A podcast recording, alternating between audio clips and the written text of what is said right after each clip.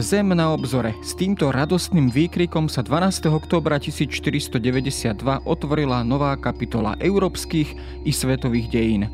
Tri španielské lode, Pinta, Nina a Santa Mária, sa plavili Atlantickým oceánom už viac než dva mesiace a v čase, keď si už prestával veriť aj samotný Krištof Kolumbus, sa pred námorníkmi otvoril nový kontinent.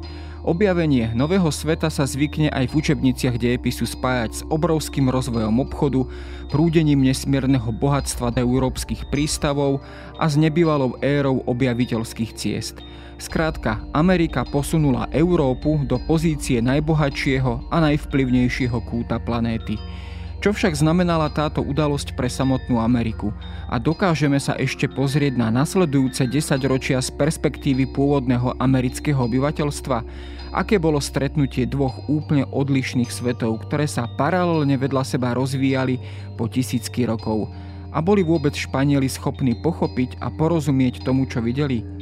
Keďže mnohí z vás počas letnej sezóny a zdaj prekročia Atlantik, nezaškodí si zopakovať náš rozhovor v podcaste Dejiny. Moje meno je Jaro Valent a rozprával som sa s Milanom Kováčom z katedry porovnávacej religionistiky na Filozofickej fakulte Univerzity Komenského v Bratislave.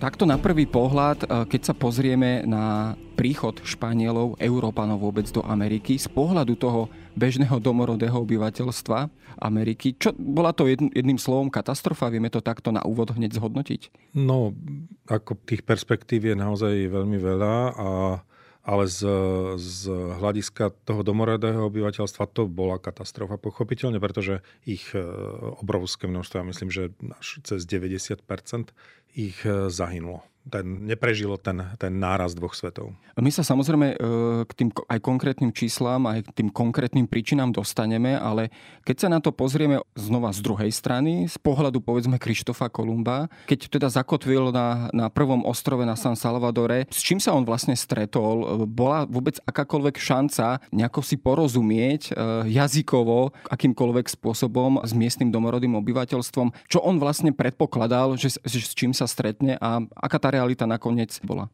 No ako vieme, Krištof Kolumbus e, vlastne sa dostal k informáciám, ktoré kedysi priniesol ešte pravdepodobne Marco Polo, že Zem je gulatá teda a že na strane, e, tým pádom, keď pôjde stále na západ, tak sa dostane, dostane na východ. Akurát, že tie prepočty mal trošku, e, trošku vlastne kratšie. Očakával vlastne ten, že narazí na tie východné krajiny skôr. Očakával tam samozrejme Indiu, pretože tá bola v tom čase e, centrom obchodu, ktorý si uzurpovali hlavne Portugalci a bolo to korenie, ktoré sa začalo, ktoré malo pomaly cenu zlata, ktoré sa dostávalo na panovnické e, dvory e, Európy a dalo sa s ním vynikajúco obchodovať. Takže chcel sa dostať, chcel nájsť skratku k bohatstvu východných zemí. Aj preto teda sa až dodnes aj v našom jazyku nazývajú e, obyvateľia vlastne Ameriky indiáni, pretože to je to je vlastne len iný výraz pre Indovia.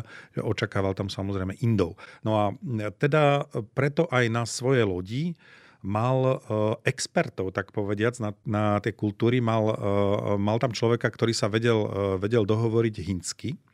Ale okrem toho, keďže vedel, že je do neznáma, tak mal tam ešte niekoľkých, ktorí vedeli hovoriť hebrejsky, grécky latinsky a arabský, čiže maorsky, pretože v tom čase sa dostali vlastne čerstvo spod nadvlády Maurov, alebo teda Arabov, e, Španieli. Tým pádom vlastne tá jazyková výbava akoby tých budúcich tlmočníkov bola, e, pokrývala vtedajší známy e, jazykový a kultúrny svet.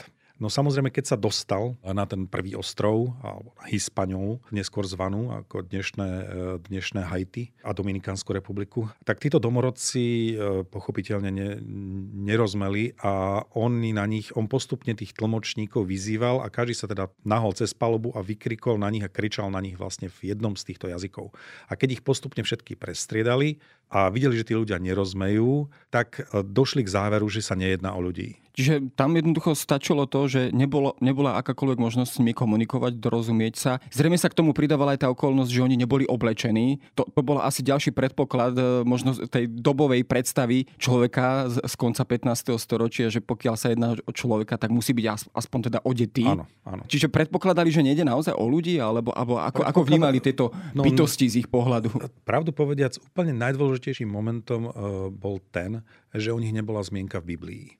Vtedajší svet bol celý popísaný a vychádzal jeho interpretácia z Biblie. A teraz e, narazili jednoducho na ľudí, o ktorých nie je žiadna zmienka v Biblii, tým pádom to nemôžu byť ľudia. A naviac, keď e, nevedia rozprávať, potom vlastne v tých e, kolumbových záznamoch bolo, že vydávajú jedno, nejaké škreky neartikulované, ne, nenosia oblečenie, ako vravíte, to bolo jedno z dôležitých známok tej civilizovanosti, že by sa jednalo o ľudí a správajú sa akoby, akoby detinsky a prírodne. Jednoducho bolo, boli v tej kategórii niečo medzi zvieratami a ľuďmi, e, ale rozhodne to neboli ľudia v tom pravom slova zmysle. A ako vravím, e, keď o nich nehovorí Biblia, tak, tak nemôžu ako taký existovať. Aj pri čítaní povedzme tých prameňov a, alebo aj tých dobových zápiskov, tam sa stretávame s takými rôznymi označeniami, že to boli ako keby nejakí človiečikovia, čiže nie úplne bytosti ľudské, alebo to boli, boli častokrát opisovaní cez rôzne stereotypy ako deti, ako nejaké nedospelé, infantilné bytosti, divoké bytosti a podobne. Čiže od začiatku bolo vnímané, my samozrejme do toho dávame tie kategórie dnes, e, kategórie rasizmu, e, kategórie nejakej, nejakého centroeuropeizmu alebo, alebo, alebo toho, toho pohľadu západnej civilizácie, ale bolo od začiatku na nich nahliadané ako povedzme na budúce otrocké obyvateľstvo, obyvateľstvo, ktoré je možné si podrobiť, nejakým spôsobom ho spracovať. No, bol to, bol to Pavel III, ktorý ich zakázal nazývať psami. Čiže zo začiatku vlastne také, že oslovenie ako človek, alebo začať ich nazývať e, menom, akoby ľudskú bytosť, bolo prikázané bulou pápežskou ale táto bula bola potom odvolaná na, nátlak Španielov, lebo tvrdili, že im prináša vlastne až m, e, príliš veľké práva tomu domorodému obyvateľstvu, takže nakoniec mu boli predsa len, e, predsa len upierané a definitívne sa ich ľudskosť alebo neludskosť vyriešila až na tzv. valadolickej dišpute v roku 1550, ktorú zvolal Karol V. To bol vnuk vlastne Františka a Izabely Kastilských, ktorí vyslali Kolumba, takže ich vnuk zvolal vlastne obrovskú poradu dobových e, vzdelancov, e, najmudrejších ľudí vtedajšieho sveta, filozofov a takisto e, biskupov, aby rozhodli o tom, že aký status vlastne títo domorodci reálne majú a tým pádom ako, ako španielská koruna k ním má pristupovať. No a bol tam na jednej strane filozof Sepulveda, ktorý vychádzal z Aristotelovej politiky a ten hovoril, že sa ľudia rodia ako páni alebo ako otroci. Čiže je prirodzené, že, že narazili vlastne na národ otrokov, e, pretože už sme tu mali vlastne renesanciu, čiže vlastne to, to, ten obdiv k tej antike. No a Aristoteles bol autorita aj pre tých, tých, pre tých filozofov to bola obrovská autorita. A Aristoteles hovoril, áno, to sú rodení otroci, čiže my máme právo ich utláčať, používať na prácu a tak ďalej. Úplne prirodzené, to naše prirodzené právo. No a potom tu bol Bartolomeo de las Casas, ktorý bol biskupom v Čiapase predtým. A tento Bartolomeo de las Casas, ten bol hlavným oponentom tohto Sepulvedu a ten, ten vlastne tvrdil zase na základe ideálov antiky, ani e, Grékom a tak ďalej, že boli pohania, a že dosiahli vlastne vysokú civilizáciu a že kresťanstvo, ktoré sa stretlo s antikou v, vlastne od toho 3. storočia, že od toho 4. storočia nášho letopočtu. Takže e, túto antiku e, alebo tých príslušníkov týchto kultúr neponižovalo, nezotročovalo a to kresťanstvo im bolo prinesené nenásilnou formou. Takže tam bol, boli vlastne tieto dva koncepty, že či ich vlastne považujeme za nejaký taký akoby inoantický národ, ktorému nenásilne odovzdáme, odovzdáme kresťanstvo, alebo či sú to rodení vlastne otroci, ktorý, na ktorými máme právo vládnuť. Toto bola vlastne konfrontácia, ktorá trvala dlhé mesiace to dlhé mesiace a tie reči, napríklad e, ten Bartolomeo de las Casas, myslím, že trvalo 5 dní jeho reč na obhajobu vlastne týchto indiánov. A nakoniec e, vlastne tá, tá dišputa skončila akoby nerozhodne, ale v skutočnosti ten Bartolomeo de las Casas zvíťazil, pretože Sepulvedovo dielo bolo zakázané vydať. A e, on tam vlastne celú túto svoju argumentáciu o tom, že je to národ otrokov. Takže oni boli akoby e, otvorení pre tú kristianizáciu, boli považovaní, e, dostali vlastne status ľudí, aj keď ten Sepulveda, ako ste už naznačili, ten argumentoval tým, že sú to hominikulovia, teda nie hominy, ale hominikulus, čiže akoby ľudkovia, že nemajú dostatočnú intelektuálnu vybavenosť a že sú tak ako na úrovni malých detí, ktoré my musíme akoby dovychovať, že áno, ukázať ukázať im kresťanskú vieru, ale nie ako rovnocenným vlastne kresťanom. O tejto debate by sa dalo samozrejme hovoriť ako o tej teoretickej rovine, ktorá prebiehala tam v Španielsku alebo v Európe. Aká bola ale teda prax, keď sa na to pozrieme, pretože tá bola samozrejme od tejto teoretickej debaty určite vzdialená. Akým spôsobom Španieli pristupovali aj k samotnej tej myšlienke christianizácie e, domorodého obyvateľstva. Dialo sa to opäť teda tým násilným spôsobom, ako teda zvyčajne sme z tohto prostredia zvyknutí. No, musíme brať do úvahy ako historici, predovšetkým historické okolnosti. A v tom čase, keď sa začínala vlastne táto vlna kristianizácie, tu boli dva obrovské momenty, ktoré vlastne poskytujú dôležitý kontext. Ten prvý je veľmi čerstvé vlastne oslobodenie e, Španielska od, od Maurov, čiže rekonkista. Tí Španieli, ktorí tam prišli, tak boli vlastne nažhavení voči vlastne kacírom a barbarom, ktorý, za ktorých považovali Židov a Arabov. A tento nový svet, ktorý tam objavili a ich, ich obyvateľov, niekedy zamieniali s Maurmi. Aj zo začiatku vlastne v tých prvých, e, v tých prvých záznamoch o kronikách ich nazývajú e, vlastne tie pyramídy a tak ďalej, tak nazývali vlastne minarety a tak ďalej a hovoria o nich ako o Mauroch aj boli takí tmavší, že? takže ich považovali za Maurov. A ten, ten druhý aspekt vtedajšieho sveta bol vznik protestantizmu. A protestantizmus v Európe bol pre Španielsko obrovským šokom, lebo tí Španieli vlastne v tom katolickom zápale vlastne konečne sa mohli stať a rozvinúť tú vieru a vyhnali e, vlastne Arabov. A e, prakticky v tom istom momente e, z, zvyšok Európy začal zavrhovať vlastne katolickú vieru a tu bol ako nejaký Zwingli, Calvín, Luther, ktorí boli pre Španielov rovnakí kacíri ako tí Mauri. A tak Španieli si povedali v tomto novom svete, ktorý, ktorý sa pre nás otvoril s miliónmi obyvateľov, my ideme vynahradiť tie straty, ktoré sa dejú v Európe. Čiže e, tá kristianizácia bola intenzívna a bez akýchkoľvek pochyb tam nemohlo byť, e, bola oveľa striktnejšia než kdekoľvek inde a kedykoľvek predtým práve preto, aby nemohla uhnúť a nemohli sa tam dostať vlastne žiadne protestantské myšlienky. Ako vôbec vnímali, vy ste to naznačili, že keď sa stretávali s prvými nejakými objektmi, pyramídami, či už majskými, alebo povedzme keď Hernán Cortés prišiel do Tenochtitlánu v roku 1519 a videli, videli naozaj mestské konglomerácie, obdivuhodnú architektúru, ako toto vôbec vnímali, alebo máme o tomto nejaké pramene, záznamy, ktoré nejakým spôsobom spracovávajú tú, túto informáciu, ten výklad týchto mestských scén? Ako sa vlastne Španieli na túto civilizáciu dívali? Dívali sa v, s úžasom v skutočnosti. Máme niekoľko kronik, ktoré to zaznamenajú. Jeden z tých konkistadorov bol práve, uh, už som ho tu vlastne omylom zmienil, Bernal Díaz del Castillo, ktorý, uh, ktorý napísal pravdivú históriu dobytia Mexika.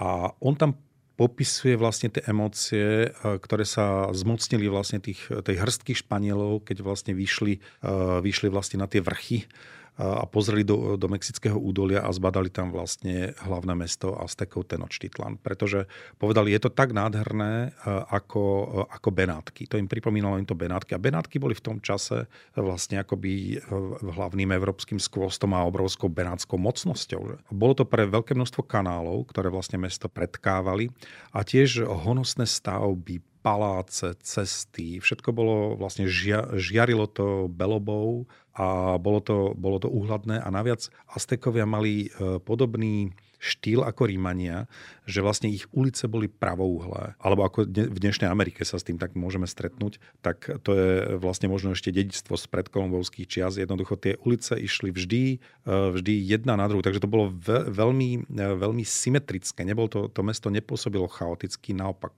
pôsobilo veľmi vznešene, moderne a kultivovane. A naviac e, s ešte väčším údivom napríklad zistili, že je tam zoologická záhrada, kým v tom čase napríklad v Európe nebola žiadna. Takže oni tam videli vlastne v klietkach všetky možné druhy zvierat, vtákov, papagájov a tak ďalej. Ako mnoho vecí, ktoré ich mysel e, vlastne nevedela ani poriadne prijať. Ale napriek tomu e, vedeli, že, že prišli túto krajinu dobiť v prvom rade.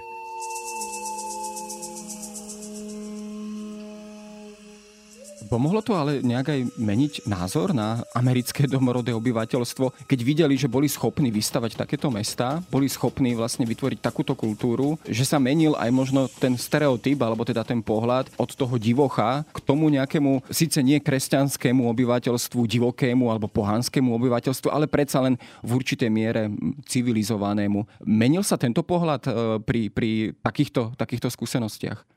Myslím, že áno. Že to je, to je presne ten moment, moment, keď, e, kým Krištof Kolumbus sa stretol vlastne s domorodcami vlastne na Hispaniole a na prilahlých ostrovoch, ktorí boli veľmi nerozvinutí. To boli vlastne Aravakovia a, a tak ďalej, ktorí ani, ani nenosili oblečenie, nemali kamenné mesta, žili vlastne naozaj takým prírodným spôsobom života. A toto bola civilizácia. To bola taká istá civilizácia, ako bol, ja neviem, Rím alebo staroveký Egypt. Takže to si uvedomili, že sa stretli vlastne s niečím, s, s niečím celkom iným a práve preto vlastne tam začali e, vlastne hovoriť o mešitách a, a tak ďalej, pre, e, pretože e, už im to pripomínalo Maurov, ako som povedal. Takže akoby taká mentálne to bola pre nich vlastne predlžená rekonkista. Oni išli ďalej, išli za more a tam ďalej vlastne prišli mlátiť tých Maorov ďalej. Nech už vyzerali ako chcú alebo hovorili, ale vlastne kultúrne to bolo, Maori tiež mali vyspelú civilizáciu, takže vedeli, že sú to barbary s vyspelou civilizáciou, ktorý,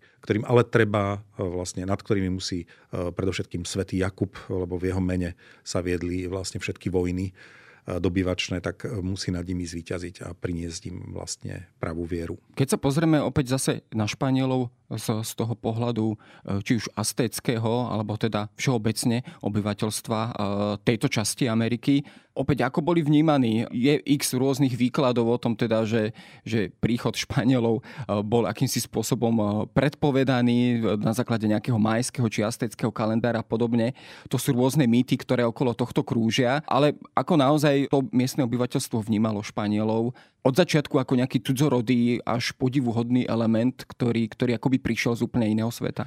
Bohužiaľ áno toto prispelo, toto prispelo významne vlastne k ich porážke, preto ako sa pozastavili už viacerí badatelia, im, im by stačilo, keby každý vlastne ten vojak chytí do ruky kameňa, hodí ho, tak by bola z toho taká lavína, že tú, že tú hrstku Španielov, že by to nemohli prežiť. Proste napriek tomu zvíťazili v tak malom a obmedzenom počte a bolo to víťazstvo do veľkej miery dané psychológiou pretože uh, oni čiste náhodou ako trafili sa jednoducho do 52-ročného cyklu, ktorým, uh, ktorý, to boli také veľké ročné cykly, ktorým, ktorý práve končil v roku 1519, keď sa tam oni objavili. A verilo sa, že na konci jedného takéhoto veľkého posvetného cyklu rokov sa vráti uh, Quetzalcoatl, ktorý kedysi túto vlastne kultúru založil celú. Bol to ich vlastne akoby božský predok, zakladateľ civilizácie a že sa vráti a opäť sa ujme moci nad svojou zemou a nad svojimi ľuďmi.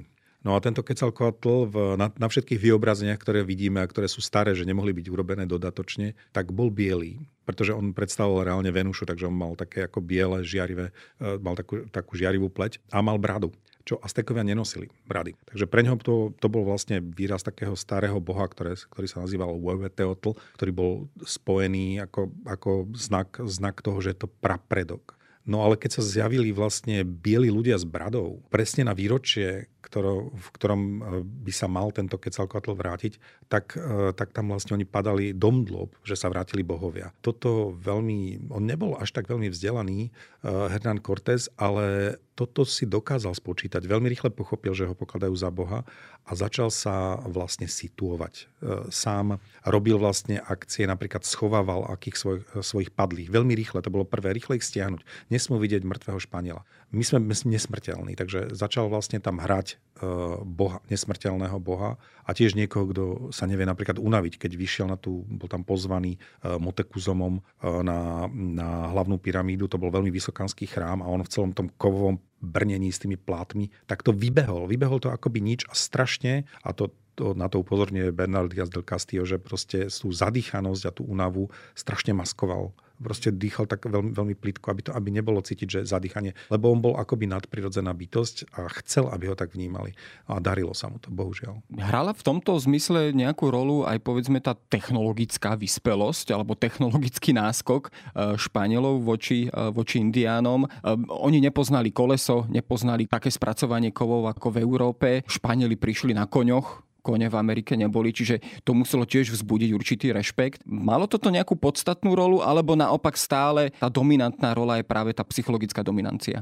Obe veci hrali, zohrali svoju rolu. Jednak to bola tá psychológia, tá bola podľa mňa kľúčová, pretože tá im zväzovala ruky a nohy a neumožňovala im vytvoriť ako dostatočné stratégie na to, e, pretože oni počtom jednoducho a aj kvalitou zbraní neboli až tak ďaleko za tými Španielmi. Oni nepoznali síce kov, ale mali napríklad oštepy atl, atl s dvojitým ostrým obsidianovým, ktoré, ktoré, ktoré nadobudli takú rýchlosť, že tie drôtené košele prepichávali že ten pancier nie ťažký, ale ak mile mali len drôtené košle, tak to, tak to prepichávali. A takisto mali postupne veľmi dlhé kopie, ktorými dokázali vlastne zabíjať kone. Oni si inak spočiatku mysleli, že ten kôň a ten jazdec, že to je jedna bytosť. Takže oni ich mali ako keby za nejakých kentaurov. Oni to ne, nevedeli z toho deliť, lebo nič také predtým nevideli. Takže to boli akoby takí božskí kentaurovia. No ale v skutočnosti to, čo Indianom alebo Aztekom konkrétne prehralo tú vojnu z hľadiska toho taktického, bolo, bol spôsob boja. Keď e, vlastne Aztekovia nebojovali na ako totálnu vojnu, že zabiť, rozdrtiť nepriateľa a pozabíjať maximum každého, na koho siahnem. Aztekovia vždy bojovali na zajadcov a na také hrdinské kúsky. Takže tam, sa, tam išlo o to, kto získa vlastne prestíž a komu sa podarí niekoho zajať. A tak oni, keď chceli niekoho zajať, tak e, tam padlo 200 ľudí, keď tam niekto bol na koni a kopiových vlastne pichal e, a tam sa zhromažďovali masy a masy mŕtvych a oni prichádzali ďalší a ďalší a znova sa rukami sápali po nohách, ako chceli vlastne stiahnuť z konia. Keby oveľa efektívnejší, mali veľmi efektívne zbranie, lenže e, on by sa im mŕtvy nerátal preto e, tou snahou vlastne vo, vo, vo veľmi rozdielnymi taktikami, ktoré vojenskými, ktorými na seba šli, tak tá, tak tá európska, tak tá jednoznačne dominovala a dokázala dobiť vlastne desiatky tisíc eh, vojakov, ktorí, ktorí vlastne v skutočnosti sa snažili zajať, nie, nie zabiť.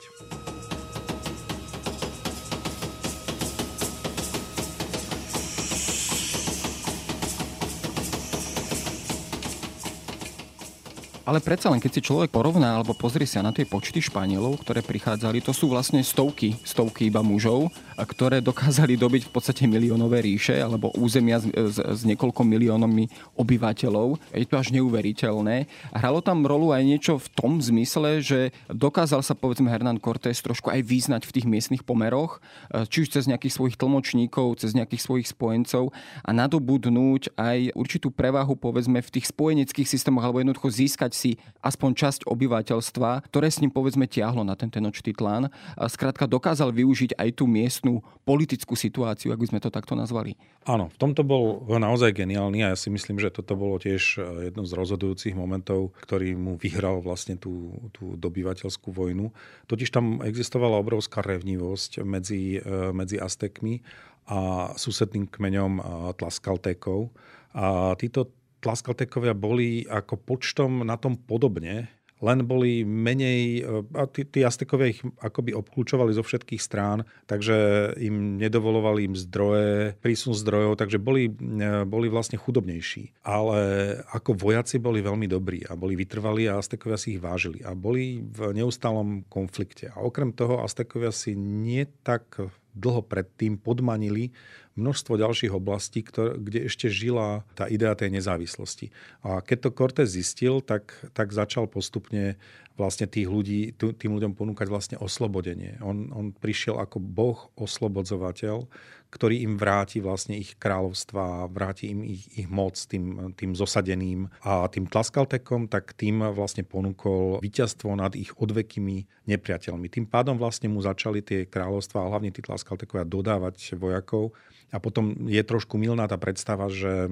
že Cortés stiahol, a neviem, z 800, v, myslím, že v tom najväčšom vrchole možno 1200 vojakmi, ale z nich potom veľmi veľa stratil, takže reálne to bolo vždy, uh, ako vravíte, niekoľko stovák a že s nimi dobil vlastne takúto obrovskú ríšu. No, no hej, ale k tomu bolo plus 10 tisíc uh, vlastne vojakov na jeho strane domorodcov tak, e, ktorí, ktorí bojovali proti, proti 10 tisíc e, vojakom asteckým, bojovalo 10 tisíc tlaskaltekov plus tých niekoľko stovák Španielov. A tí, a tí Španieli potom pomocou kanónov a svojich vlastne vojenských techník tam e, zohrávali skôr takú tú misku na váhach, než reálne tú drtiacu silu, ktorá, ktorá porážala. Tu, tu hrali vlastne samotní domorodci proti domorodcom. V súvislosti e, s dobývaním Ameriky sa automaticky hovorí v podstate o genocíde domorodého obyvateľstva. Je tento termín naozaj teda v tomto zmysle správny, alebo e, teda naozaj patrí do tohto kontextu? Vieme, že teda Indiani boli využívaní ako otrocká pracovná sila. Potom e, po určitej dobe teda Španieli vlastne prišli k názoru, že lepšie priniesť černožské obyvateľstvo z Afriky, ktoré znesie väčšiu fyzickú námahu námahu. Bolo takýmto spôsobom to obyvateľstvo decimované od samého začiatku, alebo tam tú rozhodujúcu rolu potom zohrali predovšetkým e, choroby, ktoré prichádzali z Európy, nákazlivé choroby, ktorým jednoducho to obyvateľstvo nedokázalo čeliť. No, podľa najnovších výskumov je to trošku skôr legenda o tom, o tom dobití alebo o tej, o tej genocíde. V skutočnosti to bolo len niekoľko bitiek, ktorí tí Španieli vyhrali. V nich pobili e, vlastne vojsko ako masakre, miliónové masakre, alebo že by, e, že by prichádzali dedinu po dedinu a vyvražďovali ich, tak, tak takéto veci sa nediali. Nerobili to jednoducho preto, lebo toto obyvateľstvo, oni potrebovali, zistili, že v tej, v tej Mezoamerike nie je e, zlato minimum, že nie je tam zlato, nie, nie je tam to, čo, po čo tam oni prišli, tak sa e, vlastne tým pokladom pre nich stali tí ľudia. Takže tá, tá ľudská sila, e, ktorú získavali zo začiatku ako otrokov, čo bolo potom oficiálne zakázané, tak vymysleli taký systém, čo sa volal encomienda a to bolo len akoby zakryté to otroctvo, že museli odovzdávať obrovské dávky a nemohli sa posunúť, stratili vlastne slobodu tak, e, tak to, bolo, to bolo pre nich vlastne najväčšie bohatstvo. Kto, koľko ľudí dostal, každý ten konkistádor dostal ako, ja neviem, 4 dediny, alebo ten dostal 10 dedín, ten dostal mesto. A každý dostal vlastne územie s ľuďmi. Takže tých ľudí e, si, si vyvražďovať nedávalo žiadny zmysel, lebo to bol jeho majetok to bolo vlastne akoby si, si brať zisk a peniaze. Takže, e, takže v skutočnosti to, čo spôsobilo tú genocidu, bolo, bolo viac menej nechcené a to boli vlastne tie mikróby, to boli, to boli vlastne choroby, e, bežná nádcha, úplne bežná chrípka a také veci, ktoré my tak dnes to samozrejme poznáme s covidom, čo robí s nami samotnými Eh, vlastne nejaký vírus, voči ktorému nemáme imunitu. A teraz si predstavte, že takýchto vírov, eh, vrátane vlastne čiernych kiahní, tam prišlo, tam prišlo niekoľko desiatok, možno stovák, voči ktorým tí, tí indiani nemali imunitu a ich to zabíjalo vlastne po desiatkách, stovkách tisíc. Tam boli vlastne celé dediny a mesta vyľudnené práve vďaka, vďaka vlnám vlastne týchto chorôb, ktoré Španieli bez, bez toho, aby o tom vedeli, veď v tom čase medicína bola na veľmi nízkej úrovni, vlastne prinášali so sebou a ako nejaké morové rany a tie vlastne to obyvateľstvo likvidovali oveľa, oveľa vo väčšej miere než, než reálne meče alebo dýky. Ja som sa stretol teda s, s počtom alebo s, s takým odhadom, že zhruba nejakých 80, z, z toho počtu 80 miliónov, ktoré teda v tých predkolumbovských časoch mohla celá Amerika dosahovať. E, toto číslo kleslo v podstate na niekoľko miliónov alebo zhruba na 10. Sú takéto odhady, ktoré sú naozaj až teda až, až ohorujúce správne, alebo môžeme, môžeme predpokladať, že naozaj ten rozsah katastrofy bol taký, takto veľký? Áno. Áno. Jednoznačne áno. Vieme to podľa počtu hrobov, vieme to podľa počtu vlastne obyvateľov, ktoré samotní Španieli na začiatku hlásili a ktoré, hlás, ktoré hlásili vlastne o 50 rokov. Tam už boli cenzy, tam už boli spočítanie obyvateľstva práve kvôli tej enkomiende, takže sa vedelo, že ty máš k dispozícii akože 2800 ľudí. Bolo zakázané sa im stiahovať a keď o 50 rokov zistil, no máš k dispozícii 300 ľudí, máš k dispozícii 50 ľudí. Tak, tak a, a keďže tí ľudia nemohli odísť, tak vieme, že museli zomrieť, že sa nedokázali rozmnožiť a tak ďalej. No a ten prísun tých černochov tam tým pádom nebol ani tak, ani tak kvôli, kvôli tomu, že by Indiani neboli schopní pracovať fyzicky, lebo však sú to takí istí homo sapiens, z, ktorí majú vlastne rovnako, rovnaké fyzické schopnosti eh, vo svojom vlastnom prostredí žiť a pracovať, aj, aj, aj ak tvrdo, ale boli to, bolo to práve tá schopnosť odolávať tým chorobám, pretože Černosi ako príslušníci starého sveta napriek tomu, že to bola Afrika, tak oni e, vlastne rezistenciu voči týmto chorobám mali.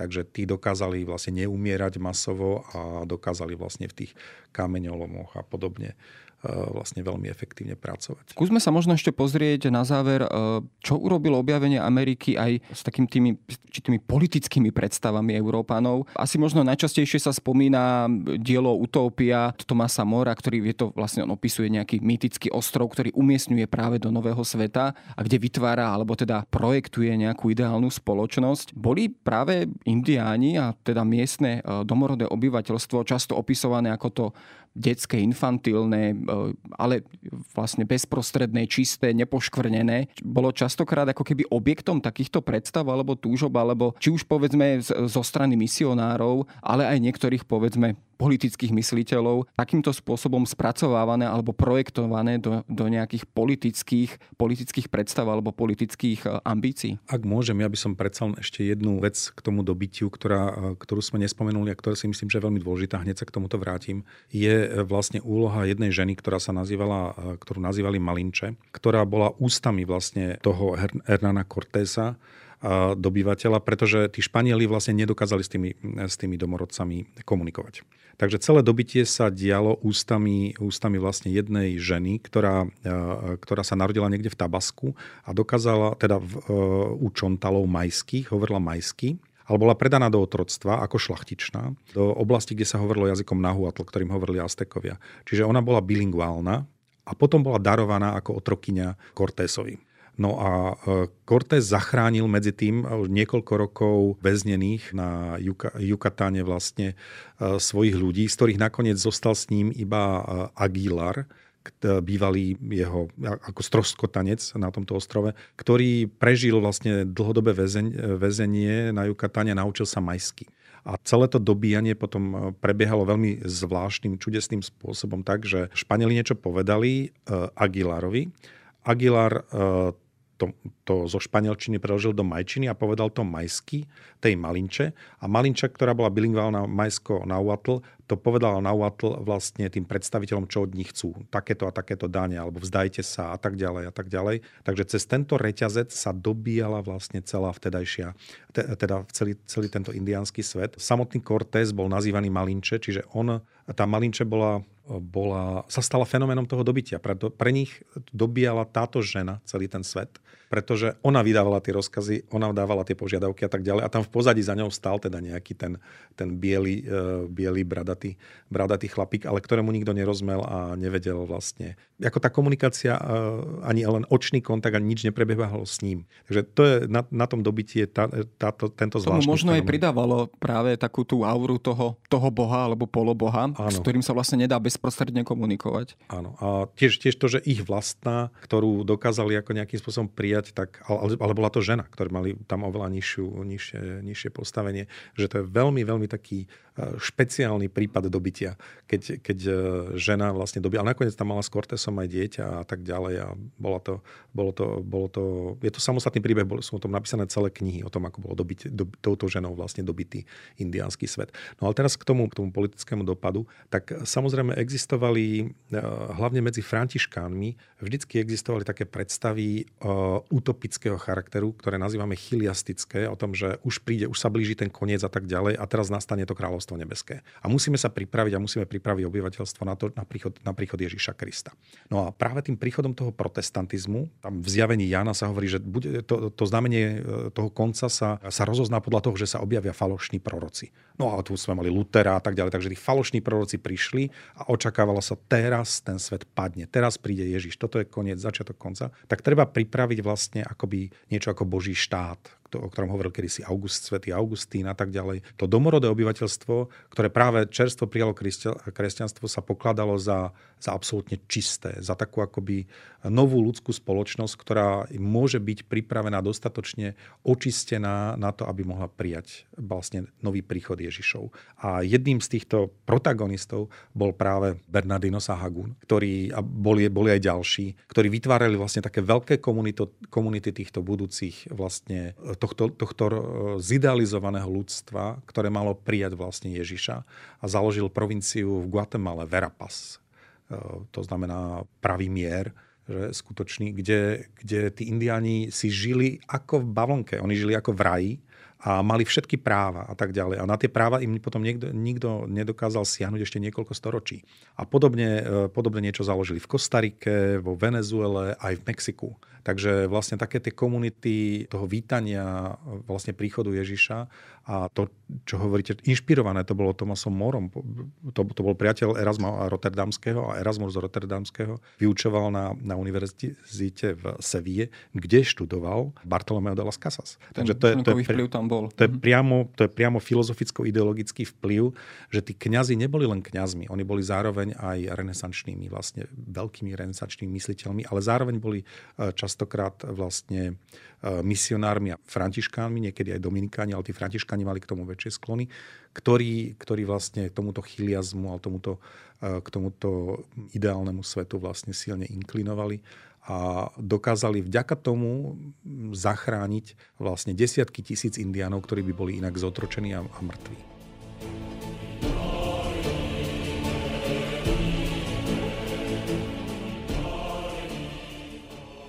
Pomohlo práve aj toto, alebo tento prístup, a to už vlastne záverečná otázka, niečo zachrániť aj e, z toho kultúrneho civilizačného dedičstva e, indiánskych civilizácií v Amerike. E, skrátka, boli tu mnísi, boli tu postavy, ktorí, ktorí nejakým spôsobom zapísali, zakonzervovali niečo z toho, čo videli, čo prežili a vďaka aj týmto prameňom dnes môžeme rekonštruovať tento starý, starý americký svet. Áno, bol to predovšetkým Sahagún jeden vlastne z týchto, týchto misionárov, ktorý sa postavil e, k tomu tak, že sa naučil jazyk. To bol základ, že tí, ktorí sa naučili jazyk, tak dokázali preniknúť hlboko do tej kultúry. A pretože e, tá renesancia mala, a to ich vzdelanie, ktoré mali, oni mimochodom eh, vyučovali tých indiánov aj eh, rozprávky tisíc za jednej noci. Takže priemerný, vyššie postavený indián ovládal španielskú kultúru, ktorá bola ale vďaka rekonkiste značne arabizovaná. Aj prvé kostoly, ktoré sa stavali vlastne v indiánskom svete, vyzerajú dosť arabsky. Takže to je, to, to, to, to naozaj, naozaj je to, tam je toľko paradoxov, takže také s tými, tý, s tými arabskými prvkami, pomalované vlastne, ale domorodými, domorodými vecami, ale s renesančnými, s pevnými základmi. Takže títo, e, títo renesanční duchovia boli tiež posadnutí vlastne zberaním e, starožitností pretože to bolo to, čo sa e, vtedy robilo v Európe. No a keď boli v Amerike, tak tam tie starožitnosti, to boli vlastne tie rozprávania tých starcov, to boli vlastne, rozpráv- to, to boli vlastne tie predmety a, a tak ďalej. Takže niektorí z nich začali vlastne zberať jazyk, záznamy, mytológie, rozprávanie o dávnych časoch, miestne histórie. De facto takým už dnes by sme povedali taký etnologicko-antropologickým spôsobom. Samozrejme, vždy sa tam ako za, zablesklo niečo o tom, že, že to, to kresťanské, ale je tam toho minimum. V skutočnosti vznikli mnohozväzkové diela, ktoré obsahujú vlastne podstatné mytológie, podstatné prvky vlastne tých domorodých kultúr, ktoré dnes sú pre nás zásadnými prameňmi. A to vďaka vlastne tomuto antikvárskému nadšeniu, ktoré mimochodom e, v zápätí e, netrvalo viac ako 100 rokov. Potom bolo všetko zakázané, zakázané bolo vzdelanie, vzdelávať indiánov a nastali storočia temna, keď tí indiáni boli iba rolníci, keď nedokázali nič, kdeže by poznali vlastne, Dan, predtým poznali Danteho, Proste potom nepoznali nič, nevedeli čítať, písať a stali sa vlastne rolníkmi na celé storočia. Až do, do vlastne tých do, do, až do 20. storočia prakticky. Takže tých prvých, tých prvých 50 až 100 rokov bol vlastne ako keby zároveň aj vďaka, vďaka tomu tým renesančným impulzom bol zároveň aj taký zlatý vek. Tí indiani umierali, ale zároveň e, vlastne tá ich kultúra mala, to šťa, mala šťastie, že že bola, bola zachytená, zakonzervovaná a do dnešných dní nám slúžia tieto prámene ako základ všetkého, čo o nej vieme.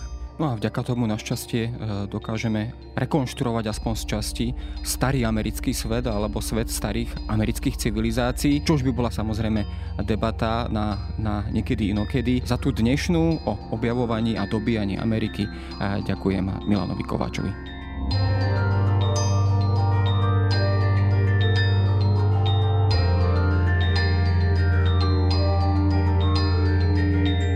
Je na dnes všetko. Počúvali ste Dejiny, týždenný podcast denníka SME a historickej reví. Podcast Dejiny vychádza každý týždeň v nedelu. Prihláste sa na jeho odoberanie vo svojej podcastovej mobilnej aplikácii na platformách Google Podcasty, Apple Podcasty alebo v službe Spotify.